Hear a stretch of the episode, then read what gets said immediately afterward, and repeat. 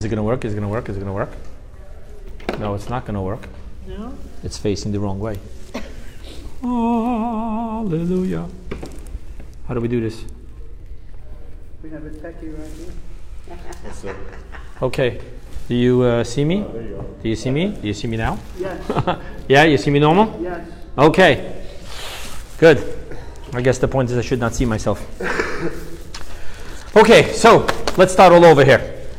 So, what we're going to talk about is the modern day issue that we're going to discuss before we're going to get into the mysticism and see how we can come back from the mysticism um, to understand practically how we can deal with this. And this is, this is, if I may say so myself, this teaching, it just blew me away uh, when I was working on it.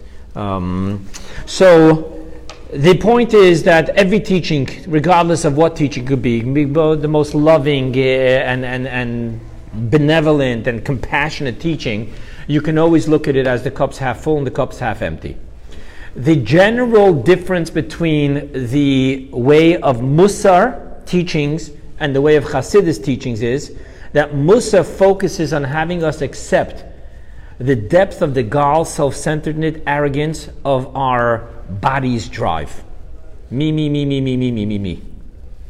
The teaching of Hasidus focuses on having us fully accept the divinity of our, of our soul and how precious our body is to God.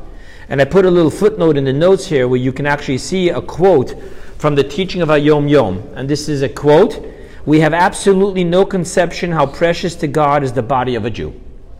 That's where Hasidus is coming from. Okay, so then you get it. The uh, Musar teaching is going to be the cup's half empty. The Hasidus teaching is going to be the cup's half full. But when a cup is half full, you can always see it as half empty. And thus, even the teachings of Hasidus can have us seeing things in a less than precious way. For example, one of the primary focuses of the teachings of Hasidus is bittul. The word bittul literally means self nullification. To be mevatel, to nullify the yeshus, the ego, the arrogance, the narcissism. Now, that teaching, that main focus, is not like just, oh, one teaching's out of the hundreds of thousands of teachings of Hasidus. No, that teaching drives over and over and over again, and it takes us to the focus of the depths and internalizing the depths of the teaching in the Talmud, which says, and I'm going to quote you a piece of Talmud here. Rav Chisda says, and some say that it was Mar Ukva who said this, concerning any person who has arrogance with him, the Holy One, blessed be He, said, He and I cannot dwell together in the world. As it is stated in the verse of Psalms, He who slanders his neighbor in secret, him will I destroy. He who is haughty of eye and proud of heart, him I will not suffer. Now you know that the Talmud always has a play on words. So the word says itoi. Right, I'm sorry, the word says oisoi, him, loy ukal, I will not tolerate. However, the letters to the word oisoi and the letters to the word itoi in Hebrew are the same, and the difference is just in the vowels. Thank you. With that being, I'm sorry, Marcella, can you just bring a chair for her? I'm sorry. Thank you. Here. So the point over here being is, thank you.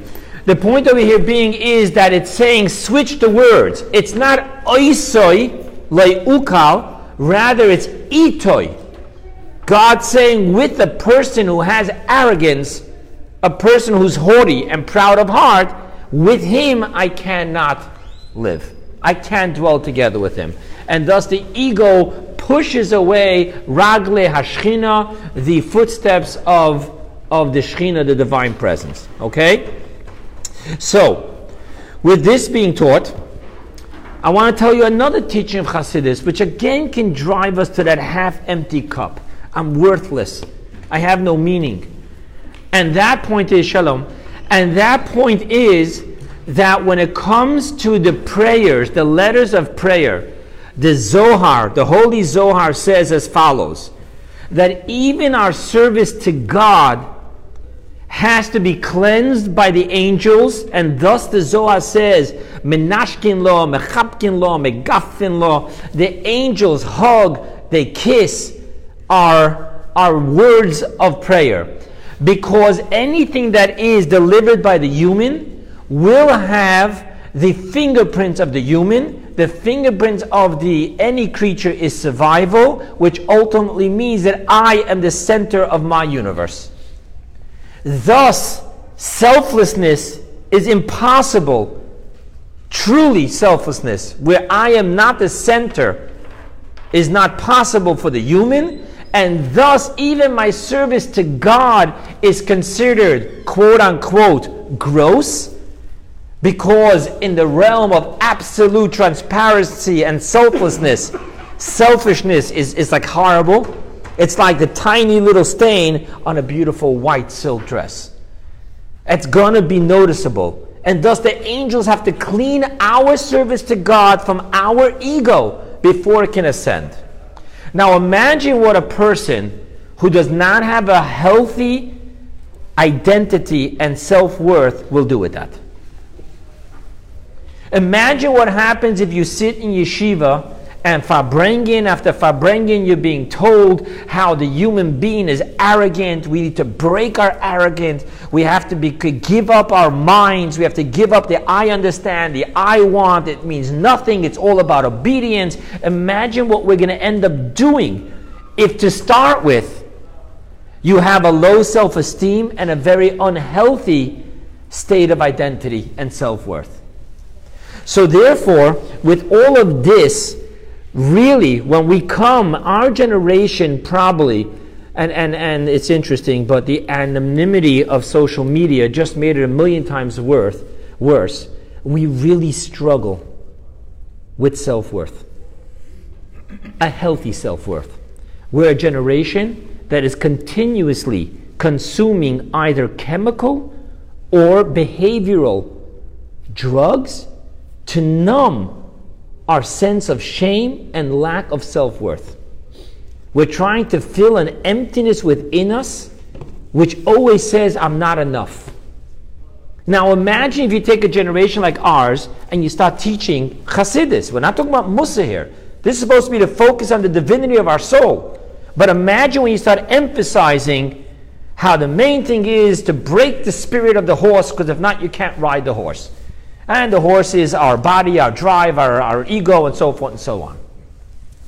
This becomes a problem. So, in this lecture, we're going to go beyond the first dimension of these teachings, the ones that we quoted, and we're going to fully embrace the power that God has placed within us humans alone to be the center of the universe and in the ultimate control room of all existence because of how precious and loved we are by God those last words are going to play a big role. We're not the center of the universe because we are so special. It is because we are so precious to God that we're at the center of the universe. Not that I can really quote the exact quote that I heard on, on public social media, but uh, you'll fill in the blanks. But I once heard this great saying each and every one of us thinks that we are the blank around which the world evol- evolves. Okay, and the blank uh, is not a uh, positive word. So on one hand, and they both they're both almost mutually inclusive. Because I think I am a piece of blank, thus I'm going to compensate it by thinking that the entire universe evolves around me. And now when you introduce to such a person the words that I shared with you, bittul, give yourself up you on your own right are, are, are, gross. All you think about is the survival of I, the self centeredness. Where is the feelings for others? Imagine what such a teaching does to a person who already is always trying to feel to fill that emptiness within him and the, the, the total denial of any self-worth. Okay? Okay. So just that you know, this lecture is based on a maamar, a Hasidic mystical teaching that the Rebbe, blessed memory, delivered in 1965, exploring the Torah secrets of how parents give birth to either a boy or a girl.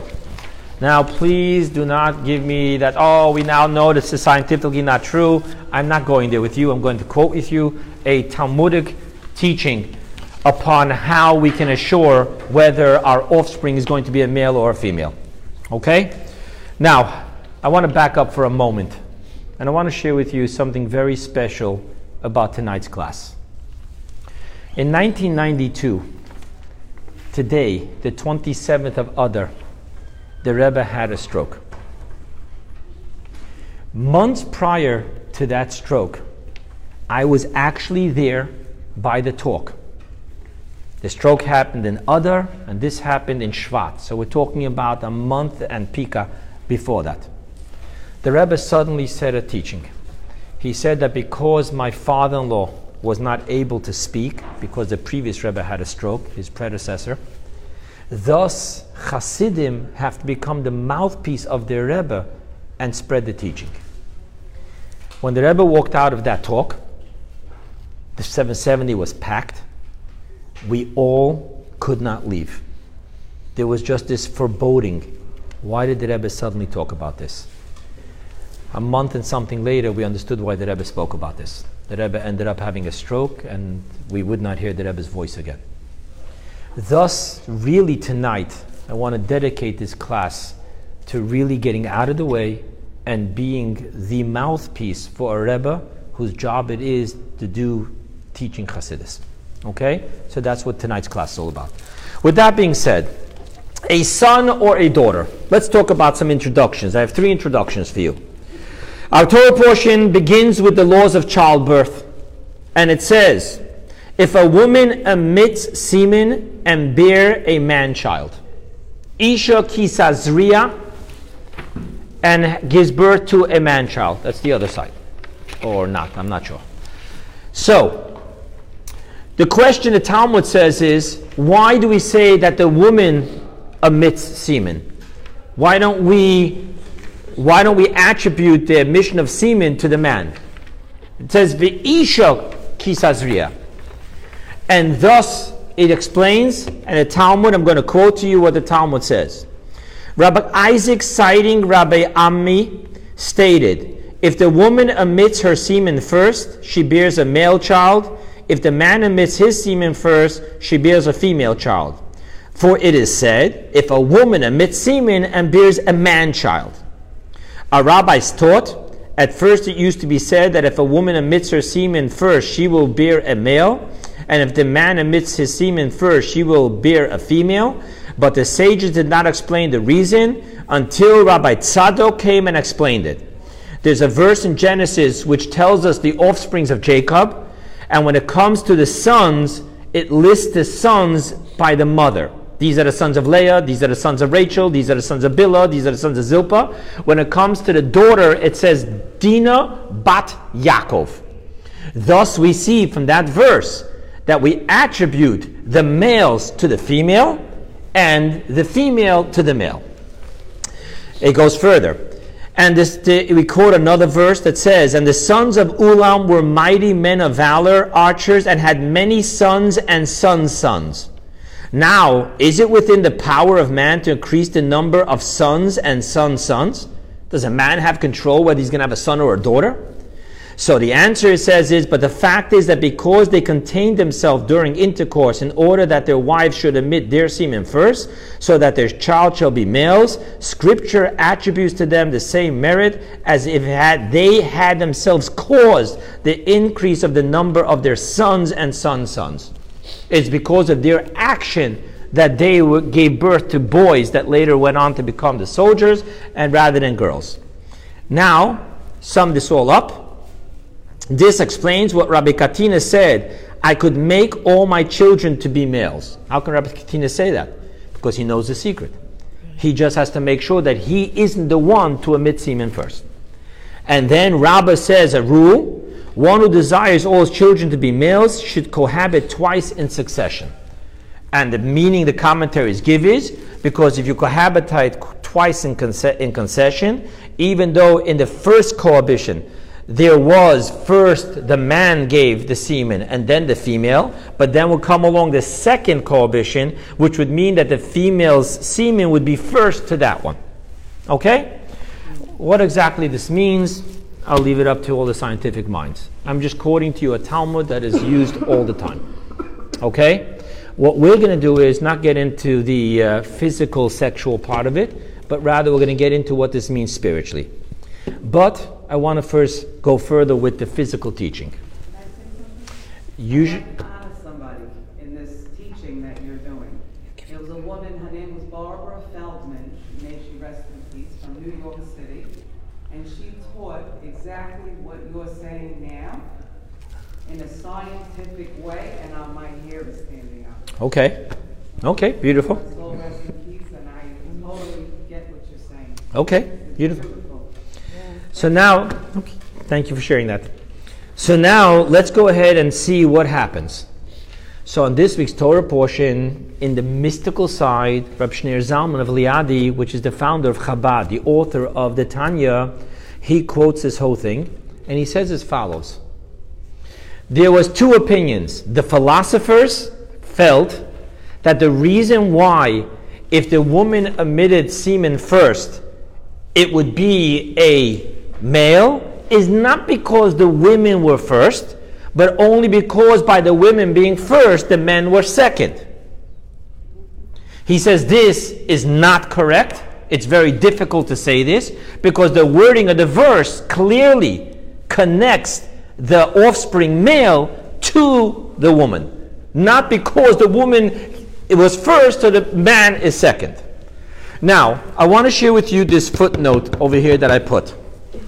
What's the difference if it's because the female emitted semen first or the man emitted semen second? What's the difference? There's an argument in the laws of kashrut, and I quote you the Talmud from Pesachim. We're concerned whether if the food, one food fell into the other food, if the cold fell into the hot, or the hot fell into the cold. So the machloikis, the dispute over there is on a scientific level, which one prevails? Tatogova or Iloagova? Does the upper one prevail over the lower one? Therefore, we need to look in the kashrut what was going on in the upper one, whether it was hot or cold.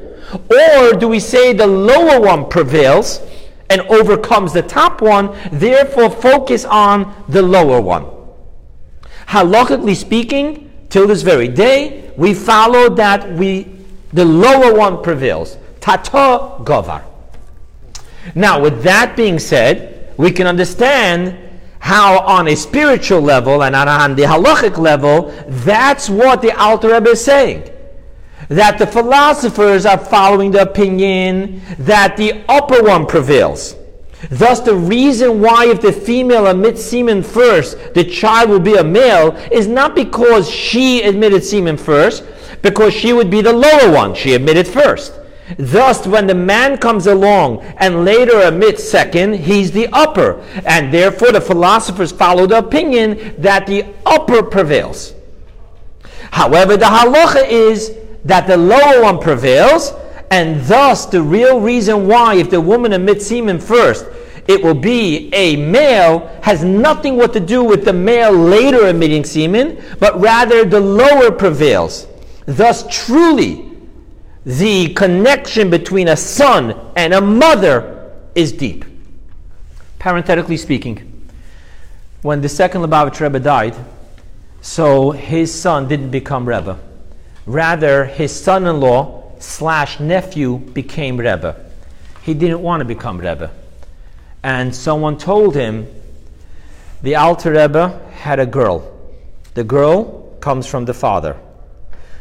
The girl, the daughter, had you. The son comes from the female. Thus, truly, you are the true inheritance of your grandfather. Thus, it's for you to keep your grandfather's teachings alive. And he agreed. So, this is not simple. We really say that the male offspring is connected to the mother, and the female's offspring is, connected to the father. And thus, you have daddy's girl. okay? All right, let's go further then. Ah, the Rebbe, a blessed memory, in 1965, he wants to know why did the Alter Rebbe quote the philosophers and then discredit it? It's not the ways of Hasidus to bring process of elimination. That's the ways of the Talmud. The Hasidus doesn't bring an opinion and then eliminate it. That's not the ways of Hasidus. How much more so the Rebbe wants to know why does the Alter Rebbe bring the philosopher's opinion first and then discredit it, rather than first stating the truth and saying, um, and this is also to show us that the other one is not. Okay? Two questions. And thus the Rebbe goes ahead and extrapolates from here that the first opinion is holy, the first opinion is very important. And now we're going to stop talking about the emitting semen on, on a physical level and let's get into the spiritual source from where it all comes. What happened at Mount Sinai? At Mount Sinai, God held the mountain over our heads, we're taught, to give us the Torah. The Talmudic approach is that God said, either you accept my Torah or I'm dropping the mountain. Kabbalistic approach is completely different because we're taught that the mountain was decorated with flowers. And really, according to Kabbalah, God held up the mountain over our heads when He gave us the Torah because it served as the chuppah canopy while He was marrying us. Thus, we have the supernal couple in which God is the husband and we are his wife. So, everything we're talking about, woman emits first, male emits first, we're now going to take it to a different dimension. When we say the male emits first, we're talking about God, the arousal that comes from above, because, as we'll soon see, complete grace of God. We didn't earn this, God gives it to us. When we talk about from below, we're talking about that our service creates a cause and effect by the choice of God. God does not have to affect any cause that we do, He's not bound to it. But by His choice, He created a cause and effect. Thus, if we're the one that does the cause, that means it came from below. Thus, the entire conversation now on whether the upper prevails or the lower prevails becomes very interesting. We're arguing whether that which comes from above, from God, prevails, or that which originally comes from us prevails.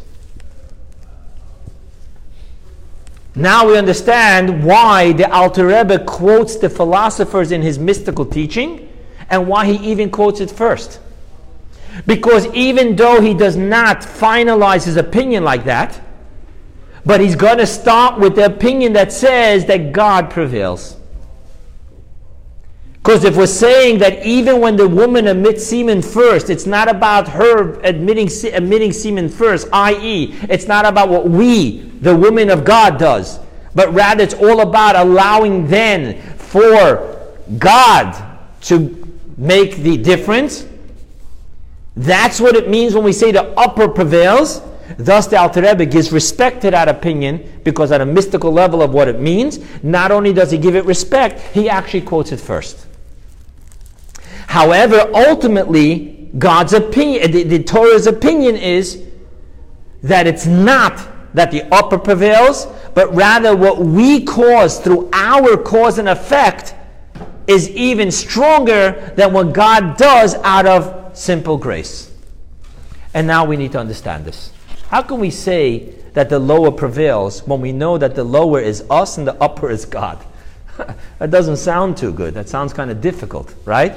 And nevertheless, if you people are familiar with the Talmud, the Talmud talks about where God gave a certain verdict, and then down here they said a different verdict.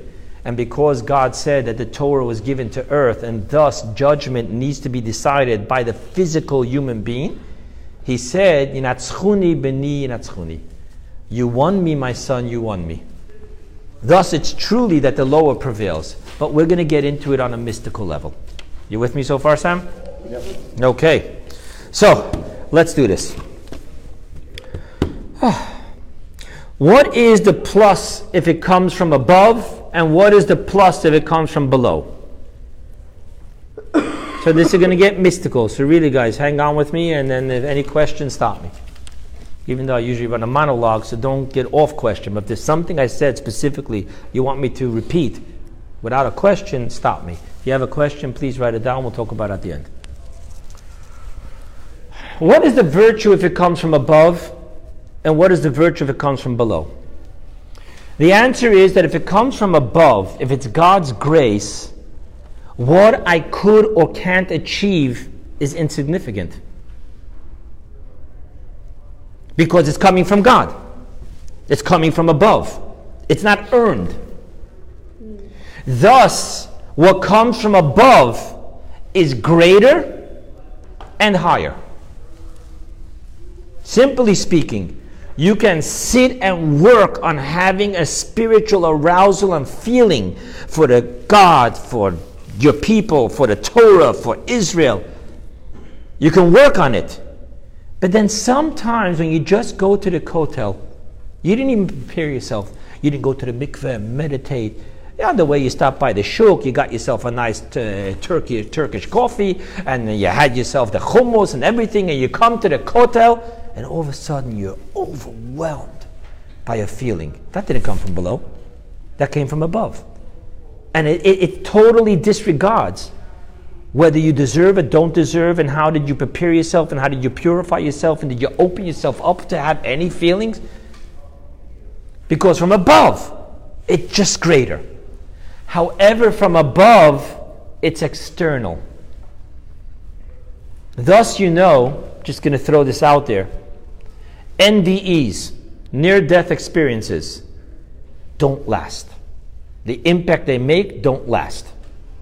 You'll find someone who was in a serious car accident, a real NDE, and swears up and down that he will never drive like a madman and he will never drive without a seatbelt. And two weeks later, guess who you see driving like a madman without a seatbelt? Because that which comes from above is the external light and thus is not internalized by us.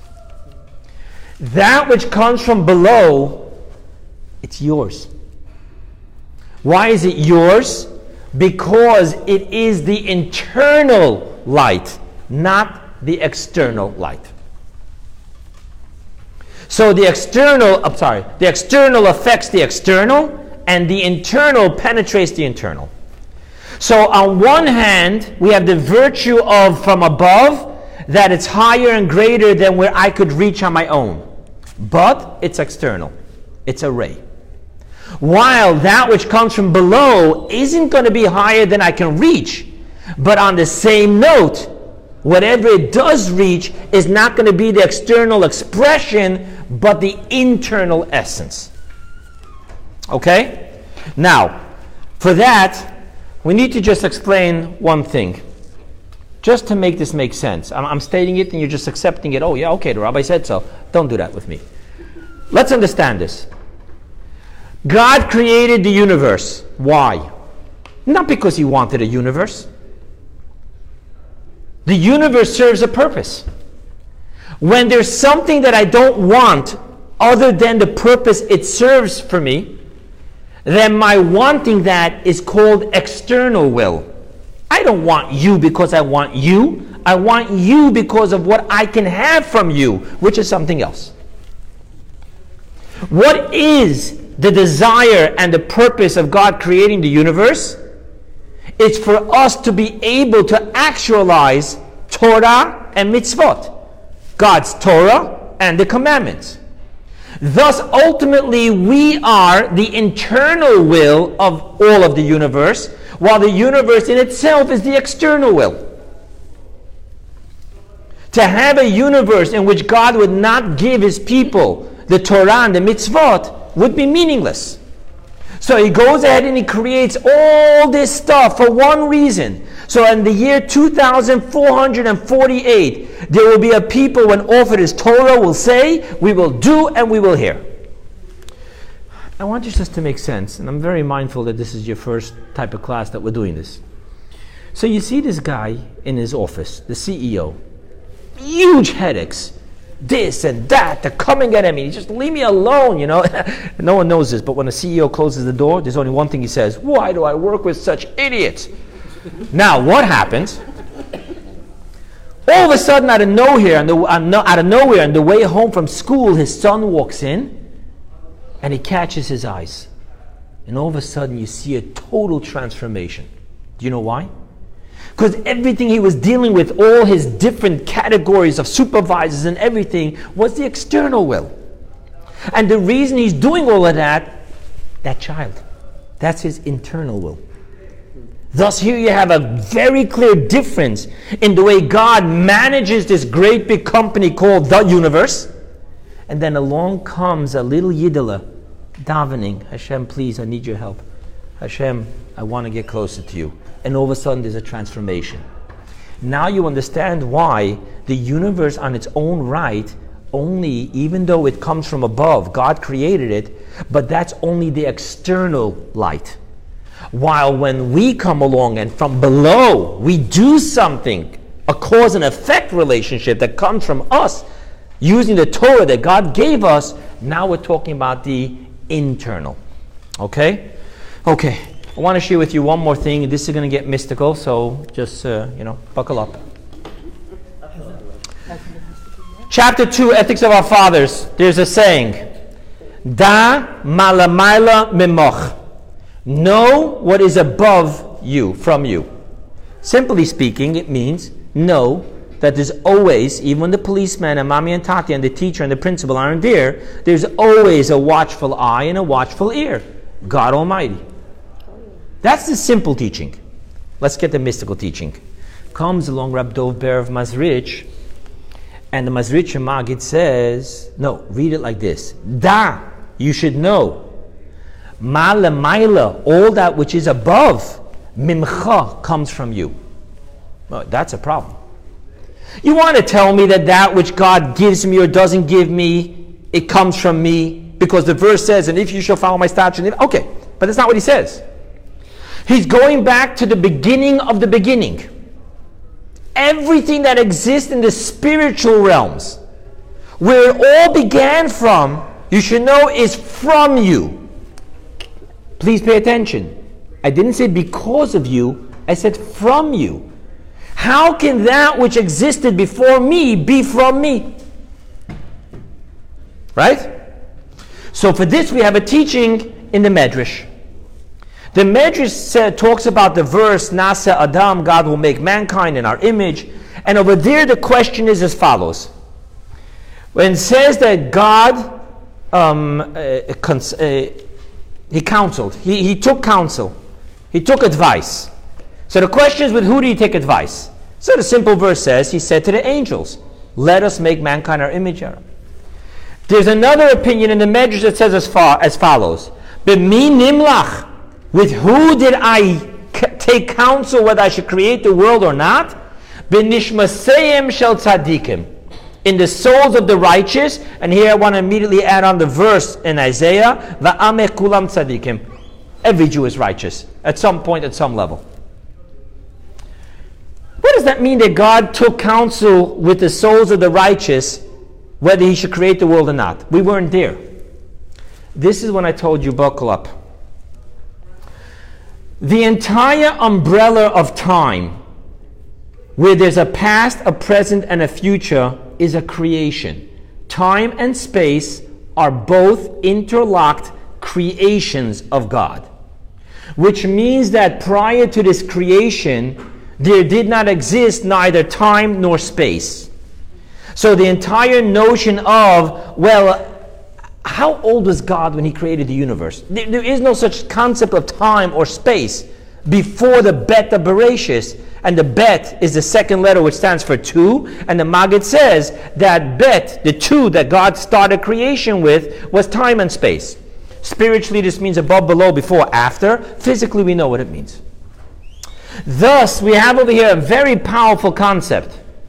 That means that by God, past, present, and future coexist which means that God knows what I'm going to do tomorrow, not because He knows the future, but because I already did it, because the past and the future coexist.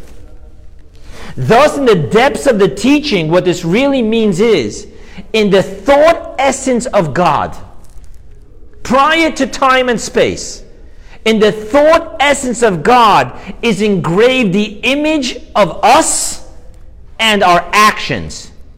And thus, truly, it is from that engraved image within the thought essence of God that God created the world.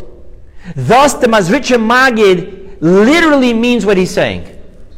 You should know that all that's from above, all that exists long before you were born, really comes from you. Because in the thought essence, you existed before you existed, and I'm going to stop using that language because uh, whatever.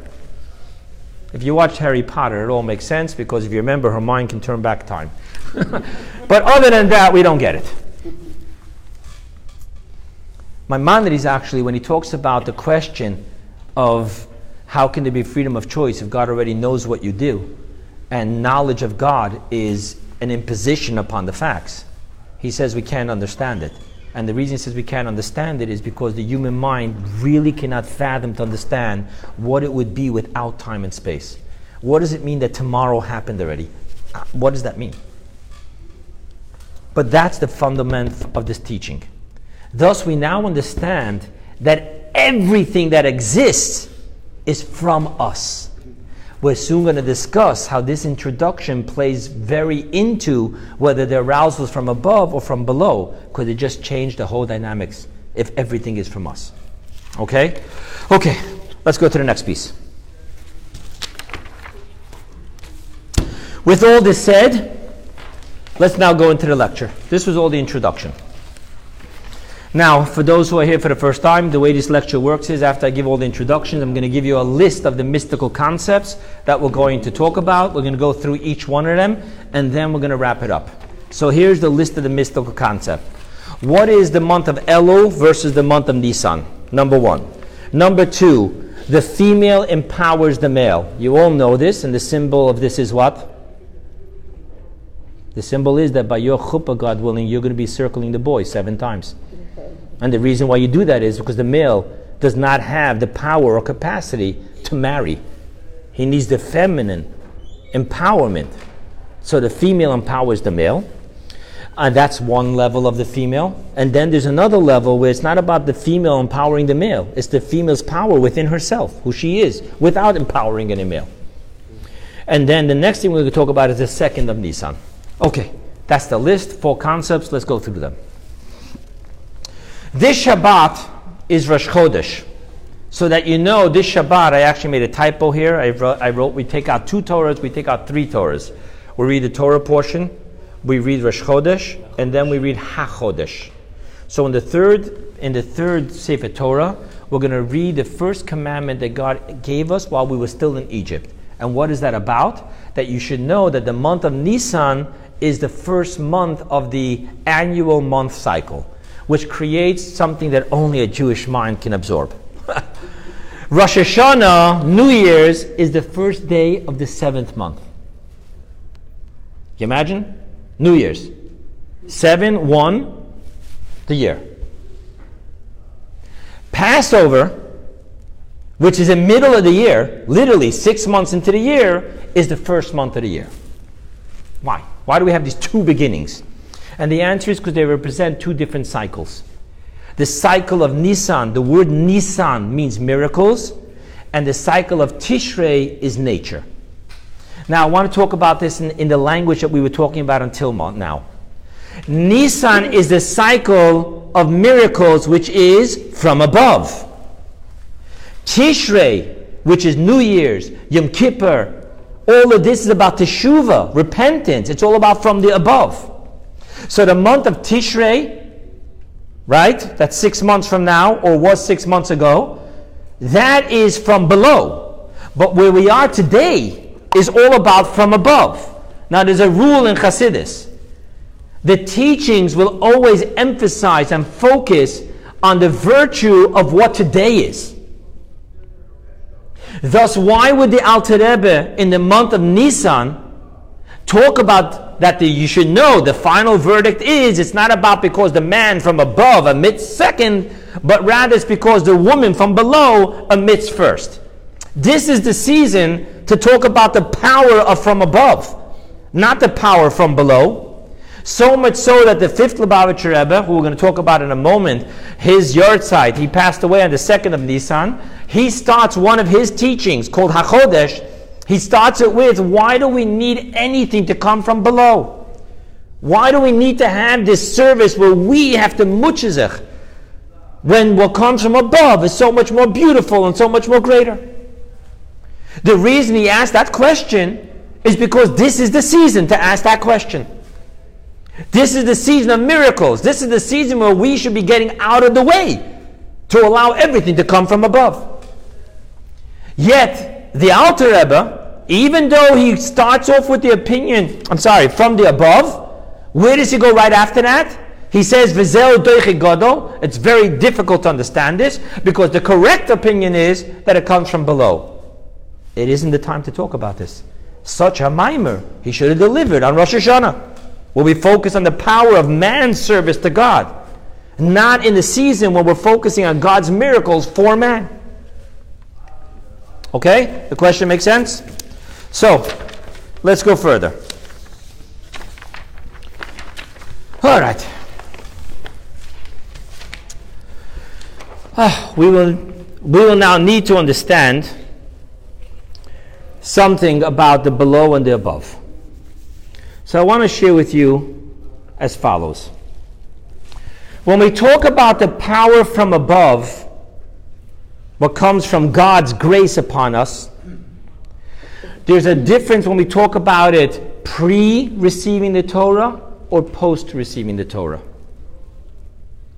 Because once we received the Torah and God told the angels, you're, familiar with that argument that Moses had with the angels? The angels told God, You're giving your perfect Torah to imperfect beings? Give it to us. Perfect beings with no evil inclination, no faults.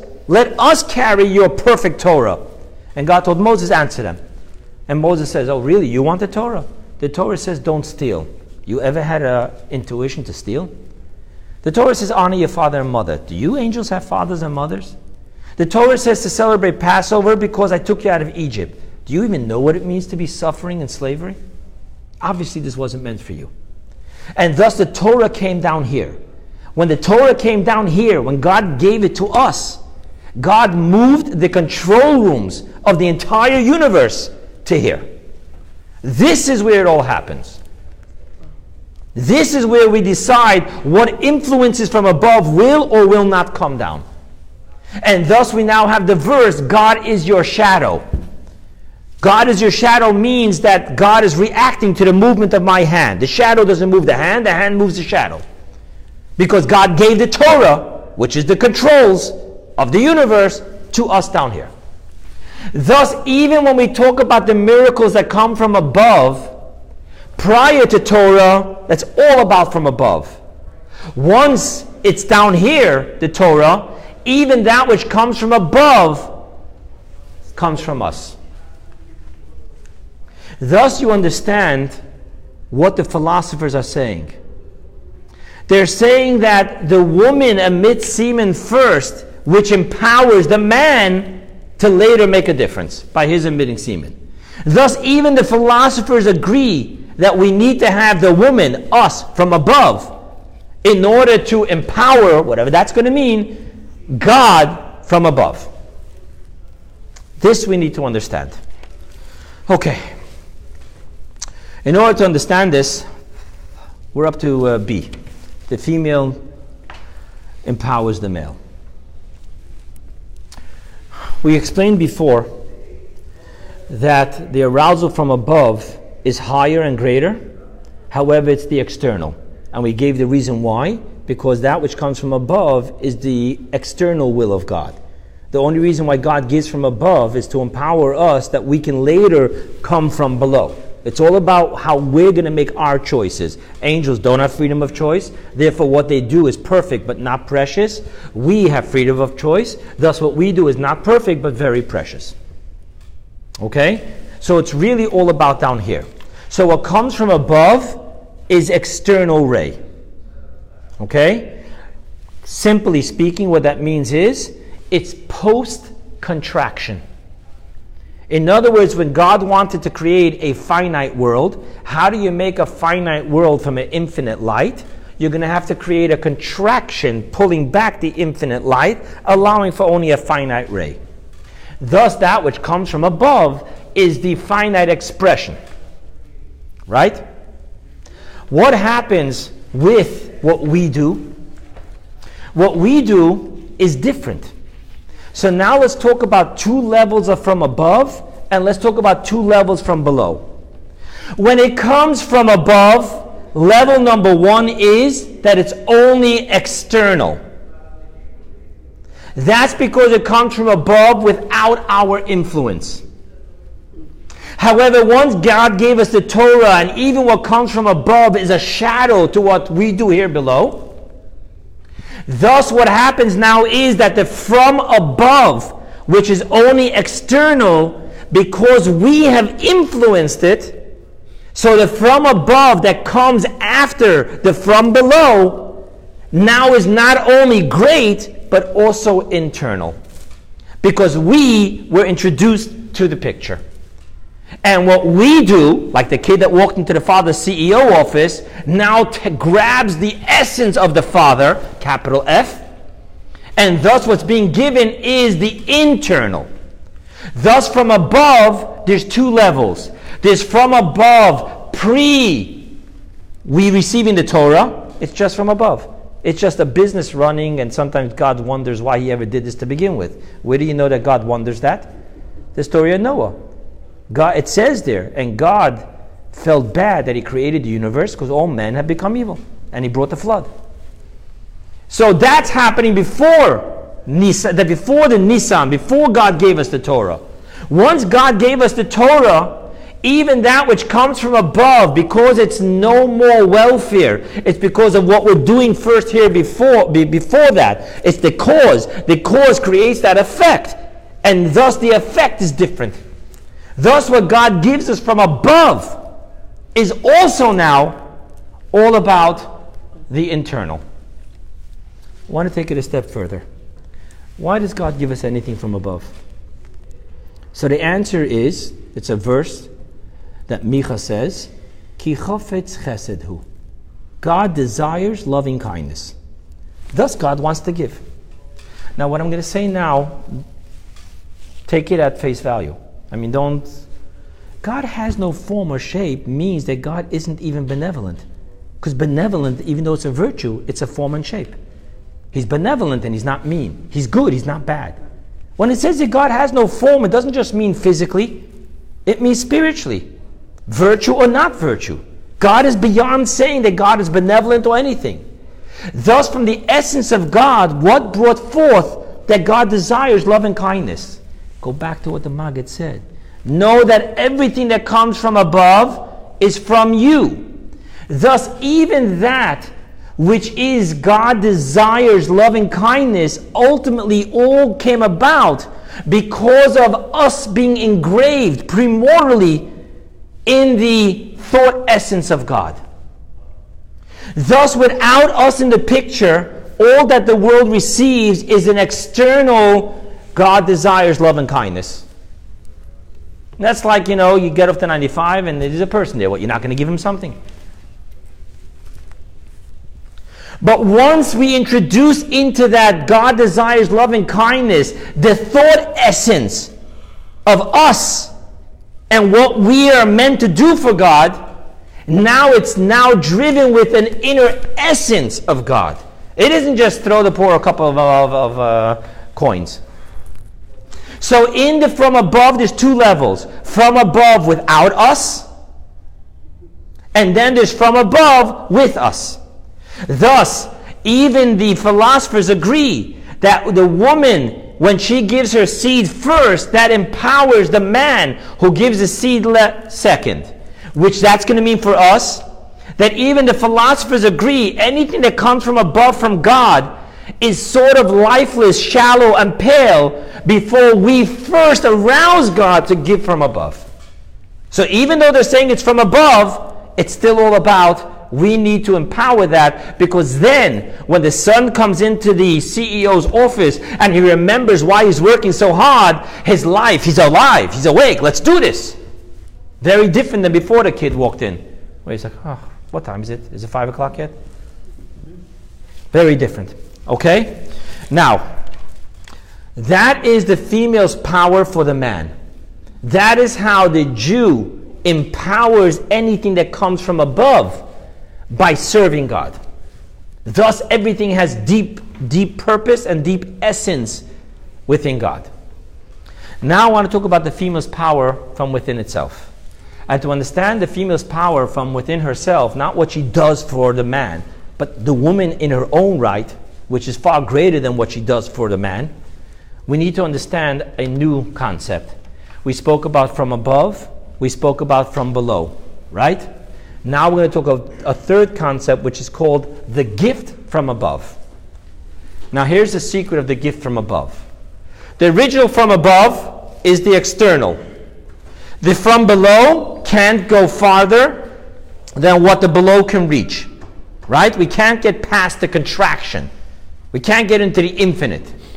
However, when we talk about the gift, the gift is from above, but not by the external grace, but the thought essence transmission.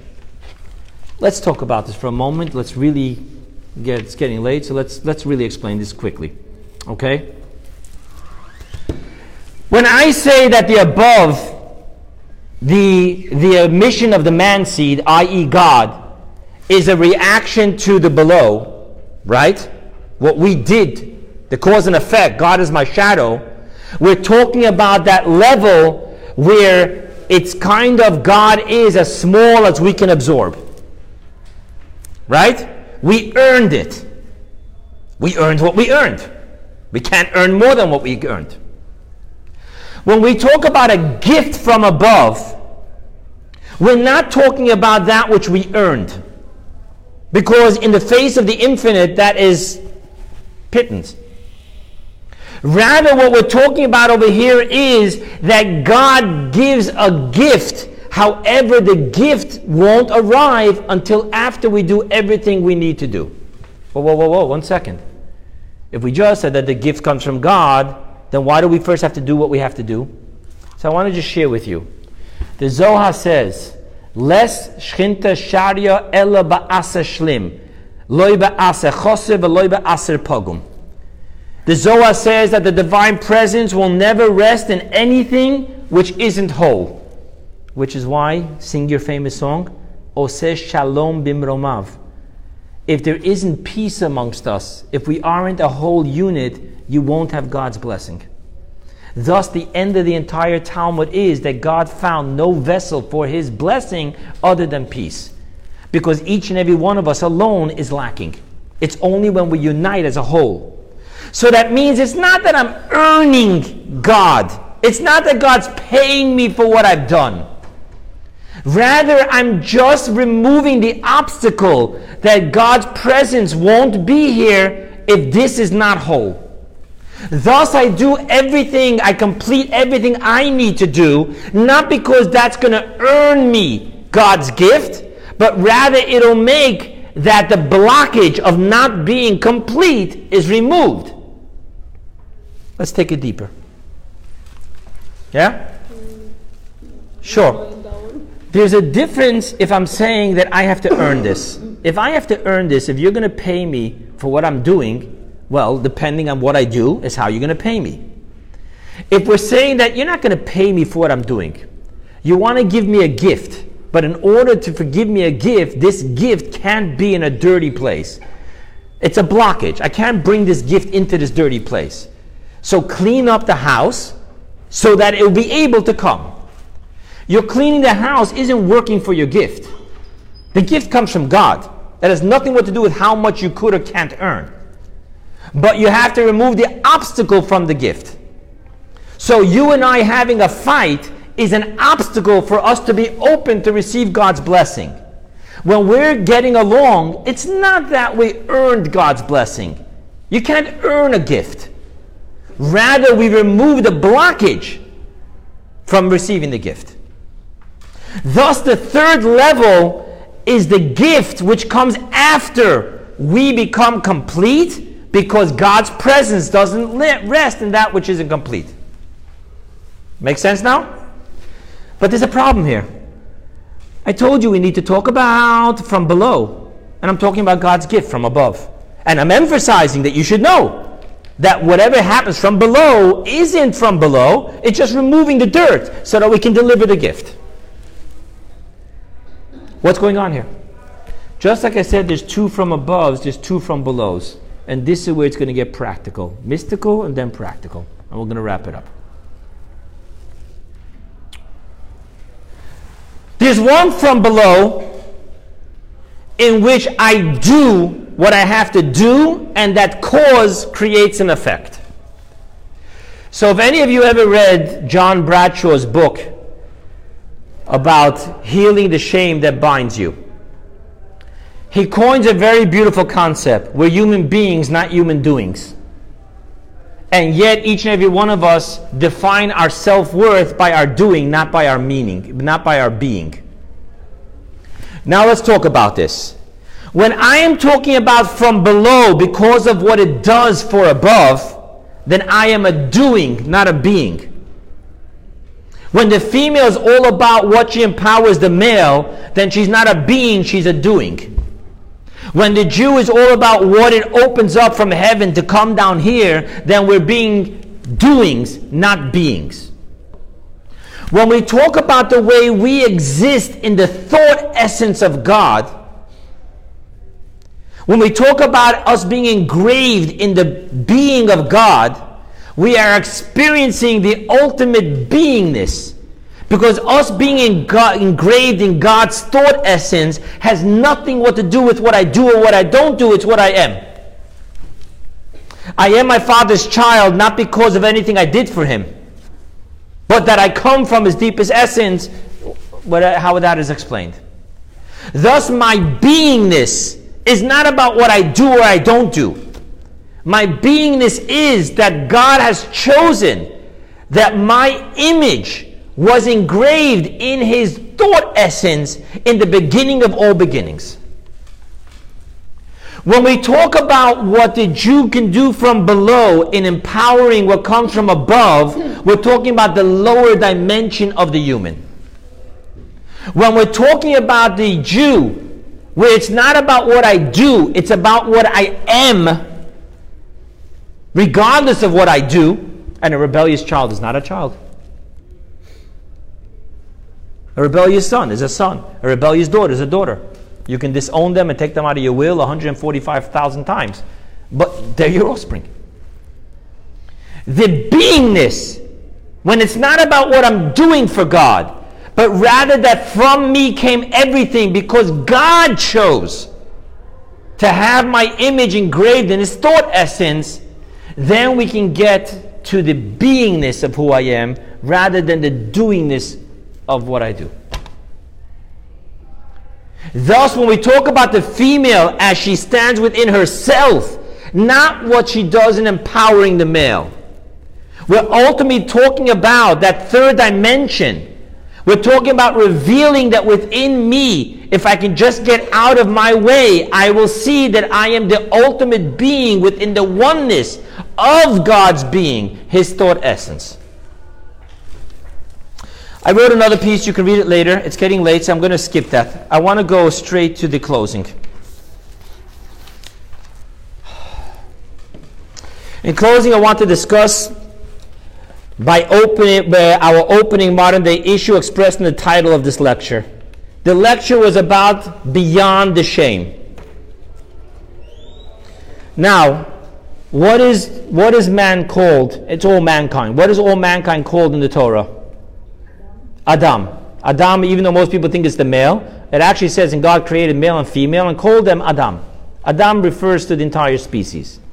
What is the word Adam, Adam? Where does it come from? Just one of two things.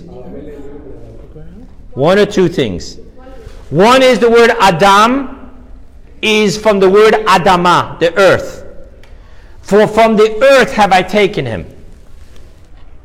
And thus, when you see yourself as Adam, of what I can do and what I can't do, it's because I'm seeing myself that I came from the earth and as God decreed, from the dust you have come, and to dust you shall return. Thus, all I'm doing is trying to overcome that feeling of nothingness. For what am I but from the dust and to the dust?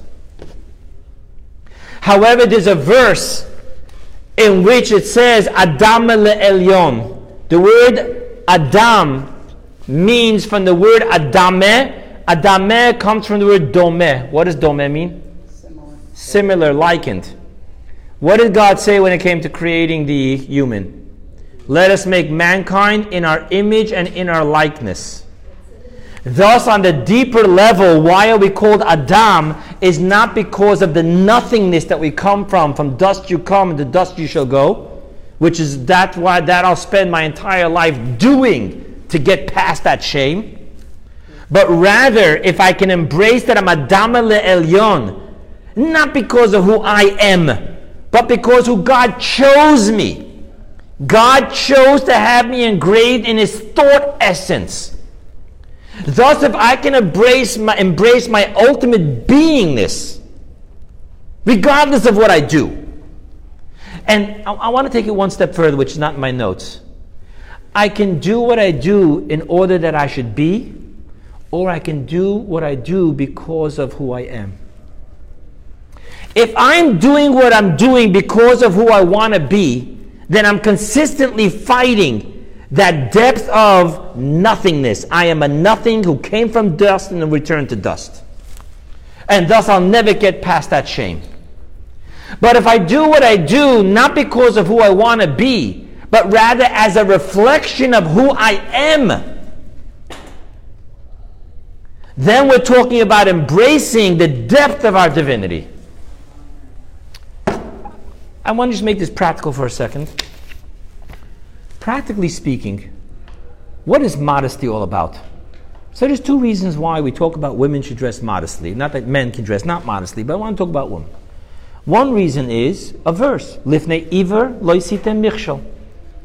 Don't put a stone in front of a, a tumbling stone in front of a blind man.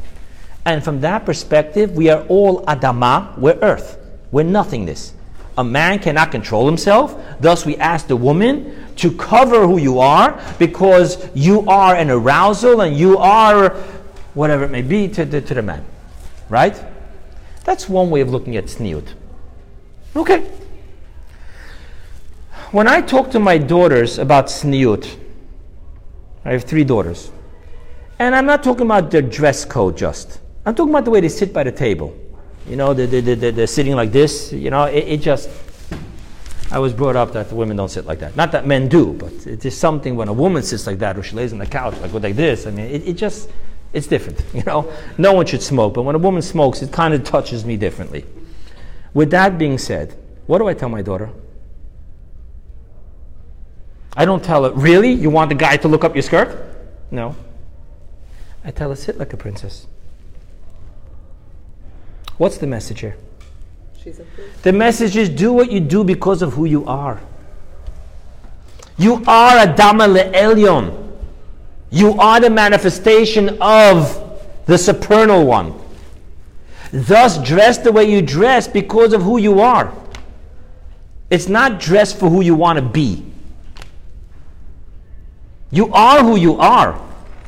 And if you can stop fighting that and embrace that, then your doing will be the doing of what you're doing because of who you are. Beyond the shame is when I stop trying to become through doing. Because then, by definition, I'm always backing out of nothingness. I'm never embracing my ultimate somethingness. When I do what I do because I am what I am, then it's all a reflection of my accepting the great depths of the divinity. I am a you, I am a divine being having a human life. And thus I live my human life in accordance with being a divine being.